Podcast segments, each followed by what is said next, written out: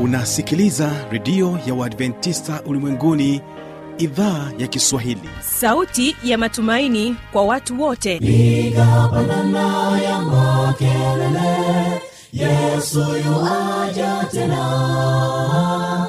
Ipaza sauti imba sana yesu yuaja tena. Anakuja anakuja yesu yuaja tena. Hii ni sauti ya matumaini kwa watu wote. Inayokujia kupitia redio ya uadventista ulimwenguni awr toka kila kona ya dunia tunasikia vita njaa maafa. Hivyo washiria marejeo ya mwokozi. Piga panda ewe mlinzi yesu yuwaja tena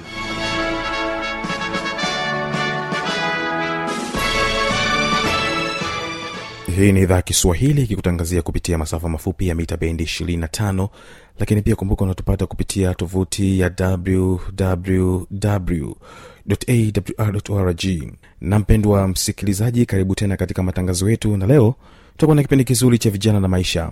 Lakini pia kumbuka ya kwamba unaweza ukapata matangazo yetu kupitia redio wa shirika rock fm kutoka kule jijini mbeya pamoja na morning star redio kutoka jijini dar es salaam. Jina langu ni fanuel tanda na nikukaribisha tena katika kipindi cha vijana na maisha lakini kwanza wategee sikio. Hawa ni vijana kutoka kule ksmc kutoka katika kanisa la uadventista wa sabato ambao wanasoma vyo vikuu wakija na wimbo unaosema kwamba bwana upepo wa vuma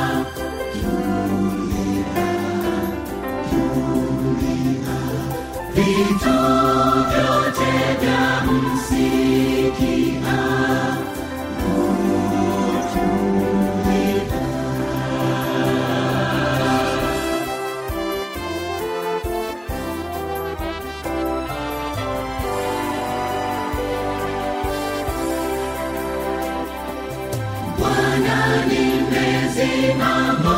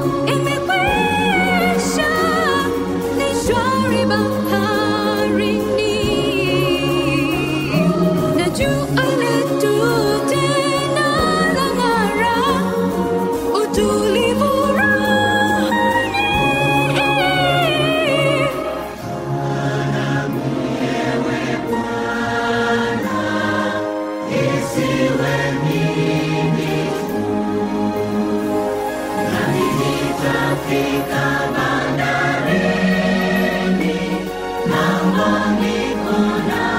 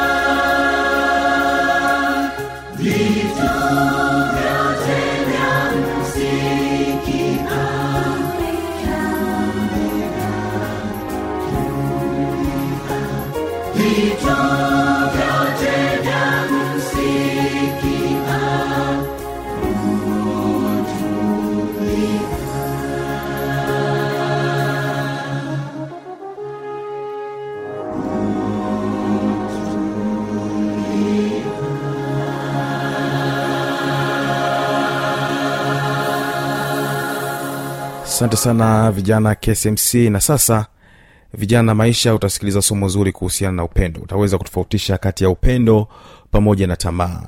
Ni kutoka kwake huyu ni mtaalam wa saikolojia na unasii flora malaso ambaye anatoka katika chuo kikuu kishiriki cha jordan. Utaweza kumsikiliza vyema kabisa na somo hilo la upendo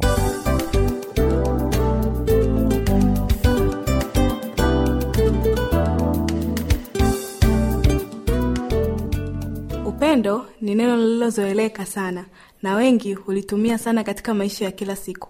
Bali neno hili ni moja kati ya maneno ambayo yamekumbwa na mchanganyo mkubwa sana. Watu huchanganya sana upendo na vitu vingi. Kuna wakati mtu anaweza kudhani amependa kumbe si kweli. Na si ajabu akawa mbali kabisa tena sana na upendo wenyewe. Mwanadamu kwa kawaida huishi katika jamii au jumuiya. Na humo ndimo anapopata mafanikio yake kwa mfano sisi sote hapa tumetunzwa na familia fulani iwe ya baba na mama mzazi au vinginevyo. Lakini angalau kila mtu anahitaji msaada wa jumuiya. Hata wengine wanapokuwa shuleni wanaishi na jumuiya ambapo wanajifunza mengi toka kwa walimu na wengine wanafunzi wenzao. Na tukirudi nyumbani pia tunakutana na watu wengine katika jumuiya mbalimbali. Sehemu zetu za kuabudu kila mtu na dini yake ni jumuiya nyingine pia ambazo zinatusaidia maishani pia. Kwa hiyo mtu kukwepa kabisa jumuiya ni jambo gumu sana.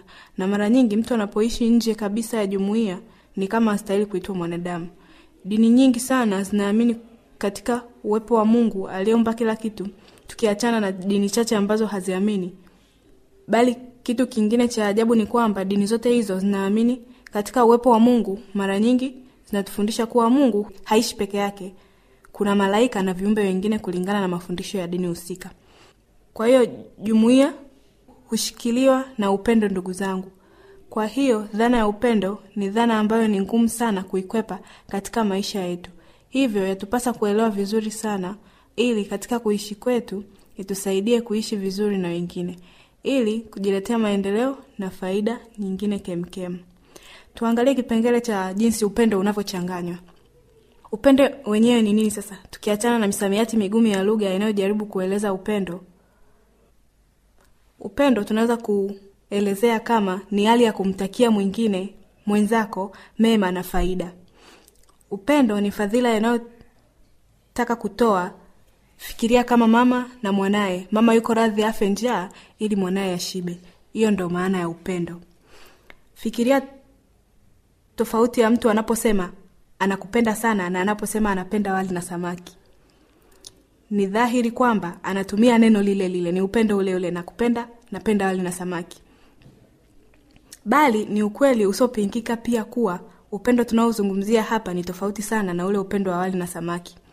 Tukijiuliza kivipi, tunaweza kutoa mawazo machache kwa ufupi sana kuwa upendo ule wa wali na samaki ni wa kutaka kupokea tu, yaani kupata utamu wa wali na samaki, bali ule upendo wa kukupenda wewe unatakiwa uwe ule unaotaka kutoa kama tulivyoeleza kwenye maana, bali mara nyingi haiwi hivyo, na ndio maana leo nataka kueleza michanga, michanganyo hii.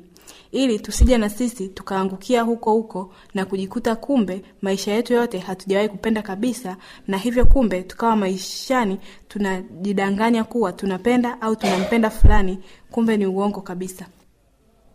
Mara nyingi watu huchanganya upendo na tamaa, mvuto, mpapatiko na ngono. Unakuta mtu ametamani, anasingizia amependa. Mtu amevutiwa tu labda na shepu ya mwenzake, anajidai amependa, au amepata tu mpapatiko.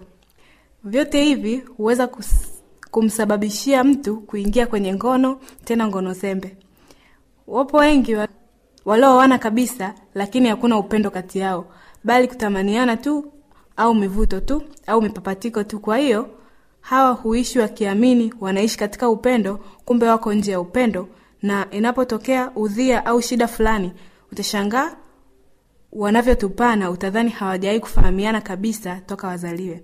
Wengine huweza hata kuua wenzao, bali kama wangekuwa na upendo wa kweli, hata kama wangeshindwa kuishi pamoja, labda kutokana na matatizo mbalimbali, bali bado watasaidiana na hakuna atakayeweza kumdhuru mwenzake. Ndugu mpendwa msikilizaji, tumeshaangalia maana ya upendo ni nini na jinsi gani watu wanavyochanganya upendo. Tuangalie kwa undani mchanganyo huo wa upendo ukoje. Tuangalie kipengele cha tamaa. Tamaa ni ile hali ya kutaka faida yako tu binafsi bila kujali hasara atakayoipata mwenzako, kwa hiyo kwa hayo unayotaka. Yaani, hii ni kinyume kabisa cha upendo. Hapa mtu mwenye tamaa hutaka kutimiza faida zake tu bila kujali anayompata mwenzake baada ya yeye kutimiza tamaa zake. Alama alama kuu ya tamaa ni kutafuta faida binafsi tu. Yaani hapa anajitahidi kujaribu kutimiza matamanio yake pasipo kujali kabisa madhara atakayoyapata mwenzake au mtu anayemtumia katika kutekeleza hayo matamanio yake. Hapa tunaweza kutoa mifano mingi sana, bali tuone michache. Mfano wa kwanza, tuchukulie mkaka wa chuo amevutiwa na msichana aliyeko sekondari. Madhalani tuseme yupo kidato cha kwanza au cha pili. Kule kuvutiwa naye sio kosa kabisa, bali atakachofanya hapo ndiyo kitapelekea kumfanya awe ametenda kosa au la. Kwa mfano, kama kaka huyo ni mtu wa tamaa, atataka kufanya ngono na huyo mdada bila kuwaza kuwa kufanya hivyo atamchanganya akili huyo mdada na hatawaza tena masomo, atabaki anamuwaza tu huyo, hata kutamani kuacha shule aolewe naye. Pia hasara nyingine ni kwamba dada huyo anaweza kupata mimba na hivyo kuharibu ndoto zake za kielimu na hivyo kushindwa kuwa mtu wa msaada katika jamii. Au pia kutokana na sheria za shule, dada anaweza kufukuzwa shule kama akigundulika kuwa amejiingiza kwenye mambo ya mapenzi. Huyu kaka kama amejaa tamaa, hata jali hasara zote hizi, bali atamhadaa tu huyo dada, ili mradi atimize tamaa zake za mwili, na hivyo kuhatarisha maisha na malengo ya huyo dada ambaye ni mwanafunzi wa sekondari. Mfano mwingine, kama wewe una marafiki zako na siku zote wewe kila mkitoka out unataka wagharamie wao tu, wewe unabania hela zako ili usigharamikie chochote. Kila mara unapo mnapotoka, basi ujue wewe ni mtu wa tamaa, kwa maana hapo unataka tu kuenjoy bila kujali gharama wanazotumia wenzako. Kama una hela ni sawa, maana hao ni rafiki zako, lakini kama unazo na unakuwa mbahili kiasi ambacho unatumia za wenzako tu, wewe ni mtu wa tamaa, na hii inaonyesha picha mbaya sana ya utakavyokuwa baadaye kama usipojirekebisha. Na hali ya kupenda sana vya kupewa sio nzuri. Wasichana wengi wamerubuniwa na mibaba kwa kupenda sana vya dezo, na wengi wamerubuniwa sana kwa ajili ya kupenda hizo tamaa. Uh, pia tukumbuke kwamba tamaa ni dhambi. Tuangalie upande wa pili wa jinsi upendo unavyochanganywa, mpapatiko. mpapatiko ni ile hali ya kuchanganyikiwa kwa kupenda mpaka kupitiliza hapa mtu anashindwa kabisa kutumia kipaji cha akili ambacho wanadamu wamepewa akitumie kiwasaidie katika maisha yao. Huu ni ugonjwa na huwa unapona baada ya muda fulani hivi. Hapa hatumaanishi ugonjwa wa kama kwenda kutibiwa hospitalini bali tunamaanisha ugonjwa wa aina fulani ambao wanasaikolojia wameweza kutueleza namna ya kupona. Lakini mara nyingi ukiachwa tu hata wenyewe hufika mahali hali hii inaisha. Maana ni hali inayomkumba mtu kwa kipindi fulani. Bali pia chaweza kuwa miaka mingi pia. Kwa mfano mtu anaweza kuishi na mpapatiko kwa miaka hata zaidi ya ishirini. Alama ya mpapatiko ni nini? Alama kuu ya mpapatiko ni kushindwa kabisa kutumia akili ambazo inatupasa zitusaidie katika maisha yetu hapa duniani. Watu wenye mpapatiko hutumia maneno kama vile nakupenda mpaka naumwa. Nikinywa maji na kuona kwenye glasi. Usiku silali kwa jinsi ninavyokupenda ukiniacha au ukinikataa nitajiua kwa jinsi ninavyokupenda na kadhalika. Ukimpenda mtu kwa upendo wa kweli huwezi kuwa unamuona kwenye glasi wala akikuacha hujiui. Maana upendo unatumia akili. Unaona sio kipofu. Unavumilia. Unaweza kusubiri hata miaka kadhaa. Kwa mfano kama unayempenda ni mwanafunzi unasubiri hadi amalize shule vizuri. Una kiasi ambayo ni unajua wapi pa kufanya kipi? Mfano angalia watu waliooa huwa hawafanyi ngono kila sehemu japo wamehalalishwa kabisa. Bali wanakuwa na kiasi. Na mambo mengine mengi mazuri. Bali mpapatiko hauna akili hata kidogo. Na ndiyo maana watu wanaosingizia kuwa love is blind kumbe mpapatiko ndio kipofu. Tusimsingizie upendo upofu ambao hana. Kwa mfano wanandoa wengi wanapoachana ukiuliza sababu wengine watakuambia imefika tu mahali simpendi tena mume au mke wangu. Ukiuliza sababu hajui. Hii ni dalili kubwa ya kupona kutoka kwenye mpapatiko. Kwa hiyo zipo ndoa nyingi ambazo msingi wake si kwenye upendo hasa bali ni kwenye mpapatiko. Angalizo. Watu wamezoea kusema love is blind yaani upendo ni kipofu. Au mtu akipenda haoni wala asikii la mtu. Habari mbaya kwenu ndugu zangu ni kwamba msemo huu si wa kweli. Japo umedumu kwa muda mrefu sana. Love is not blind but mpapatiko is blind. Kipengele cha tatu ambacho ni mvuto. Mvuto ni hali ya kawaida kabisa. Yaani sio dhambi wala sio ugonjwa bali ni hali ambayo ipo kwa kila mwanadamu. Angalizo hivi ulishawahi kujiuliza ni kwa nini unavaa nguo? Au ni kwa nini unapotaka kutoka kwenda mahali mfano sokoni au matembezi unavaa nguo nzuri? Jibu ni rahisi sana. Tunavaa nguo kwa sababu ya watu wengine na sio kwa sababu yetu. Kama tunavyojidanganya baadhi ya wadada siku hizi wakitaka kuvaa nusu uchi.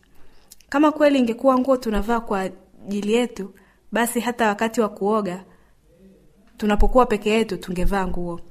Ndio maana ukiwa uchi bafuni atakaye kuchungulia ndiye mwenye kosa. Bali ukivaa uchi mtaani mwenye kosa ni wewe kwa kuvaa nusu uchi. Tunavutiwa au kuvutwa na vitu vingi sana. Mdhalani unapotembea kama wewe ni mvulana huwezi kutembea kilomita kadhaa mfano tano halafu ukutane na makundi ya wasichana usivutiwe hata na mmoja.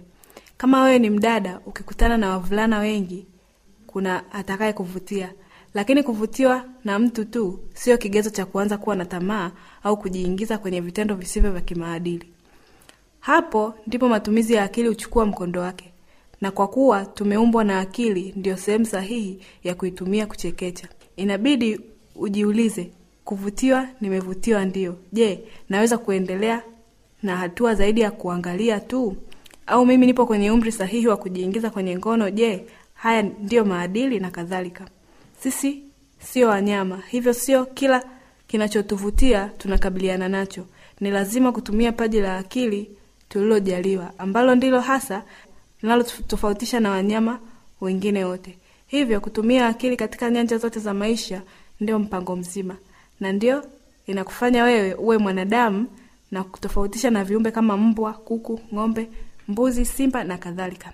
Tuangalie kipengele cha mwisho ambacho ni ngono ngono ni tendo la mwili ambalo huhusisha roho na nafsi ngono hunywa na mwili wote au mtu mzima akili na utashi wako wote hufanya sio mwili pekee.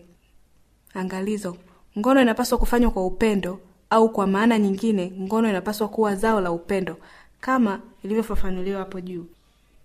Bali watu wengi huingia kwenye ngono si kwa sababu ya upendo, bali husukumwa na tamaa, mpapatiko au mvuto tu. Ngono inapofanyika kwa upendo ndio huleta matokeo mazuri kabisa. Kwa mfano, kuwa na familia bora katika kabisa iliyojengwa katika upendo, na tendo hili linaitwa ngono pale linapokuwa nje ya ndoa na linatakiwa liwe limehalalishwa, ndio maana linaitwa tendo la ndoa. Namaanisha ngono sio kitendo sahihi. Tuangalie hitimisho, ndugu mpendwa msikilizaji.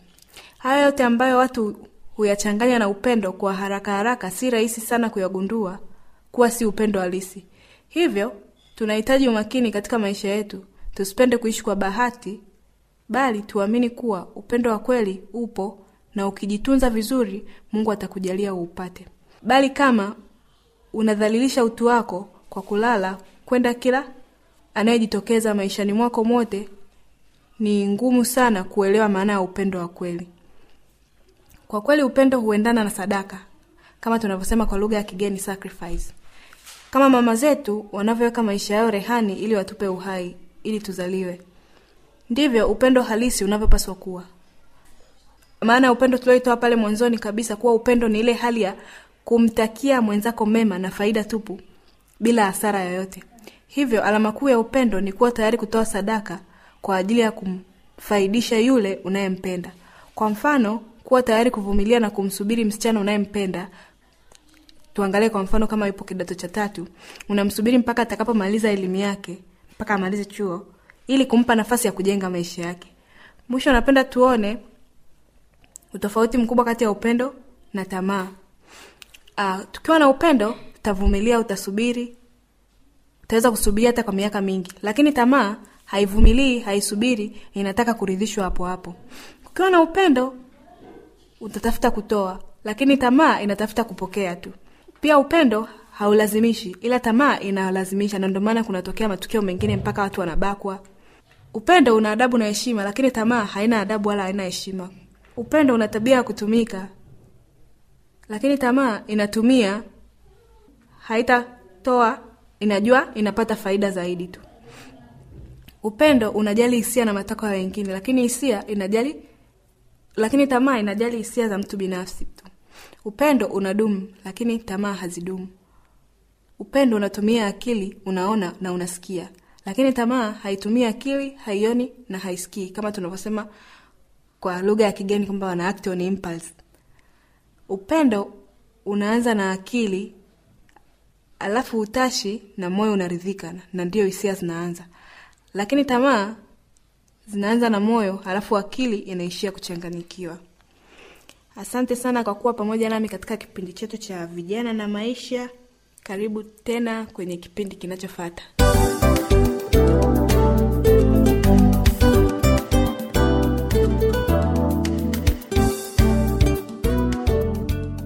asante sana mpendwa msikilizaji na asante sana kwa kuendelea kutegea sikio vipindi vyetu mpendwa msikilizaji inawezekana ukawa na maoni mbalimbali changamoto swali basi tujuze kupitia anwani hapa ifuatayo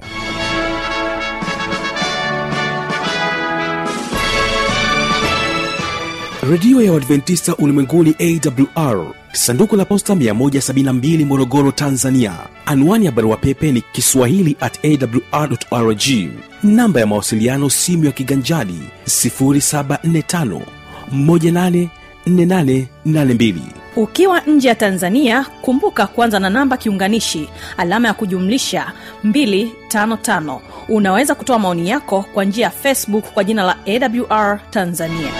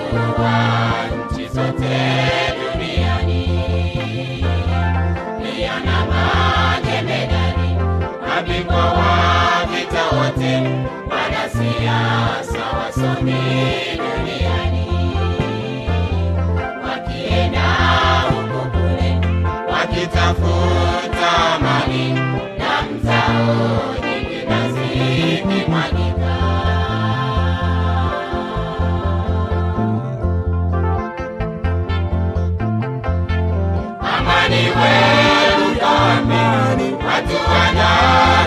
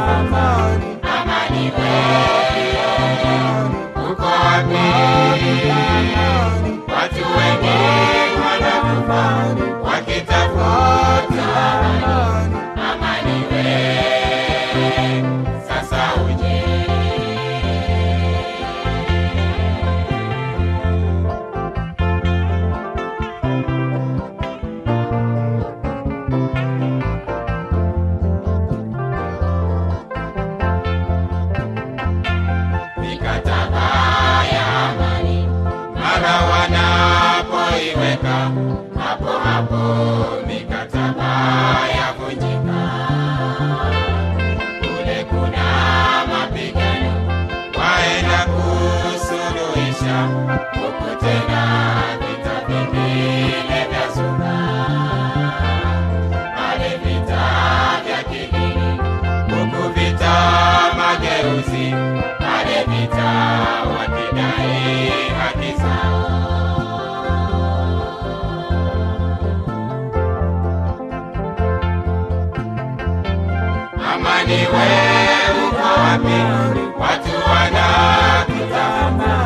Amani we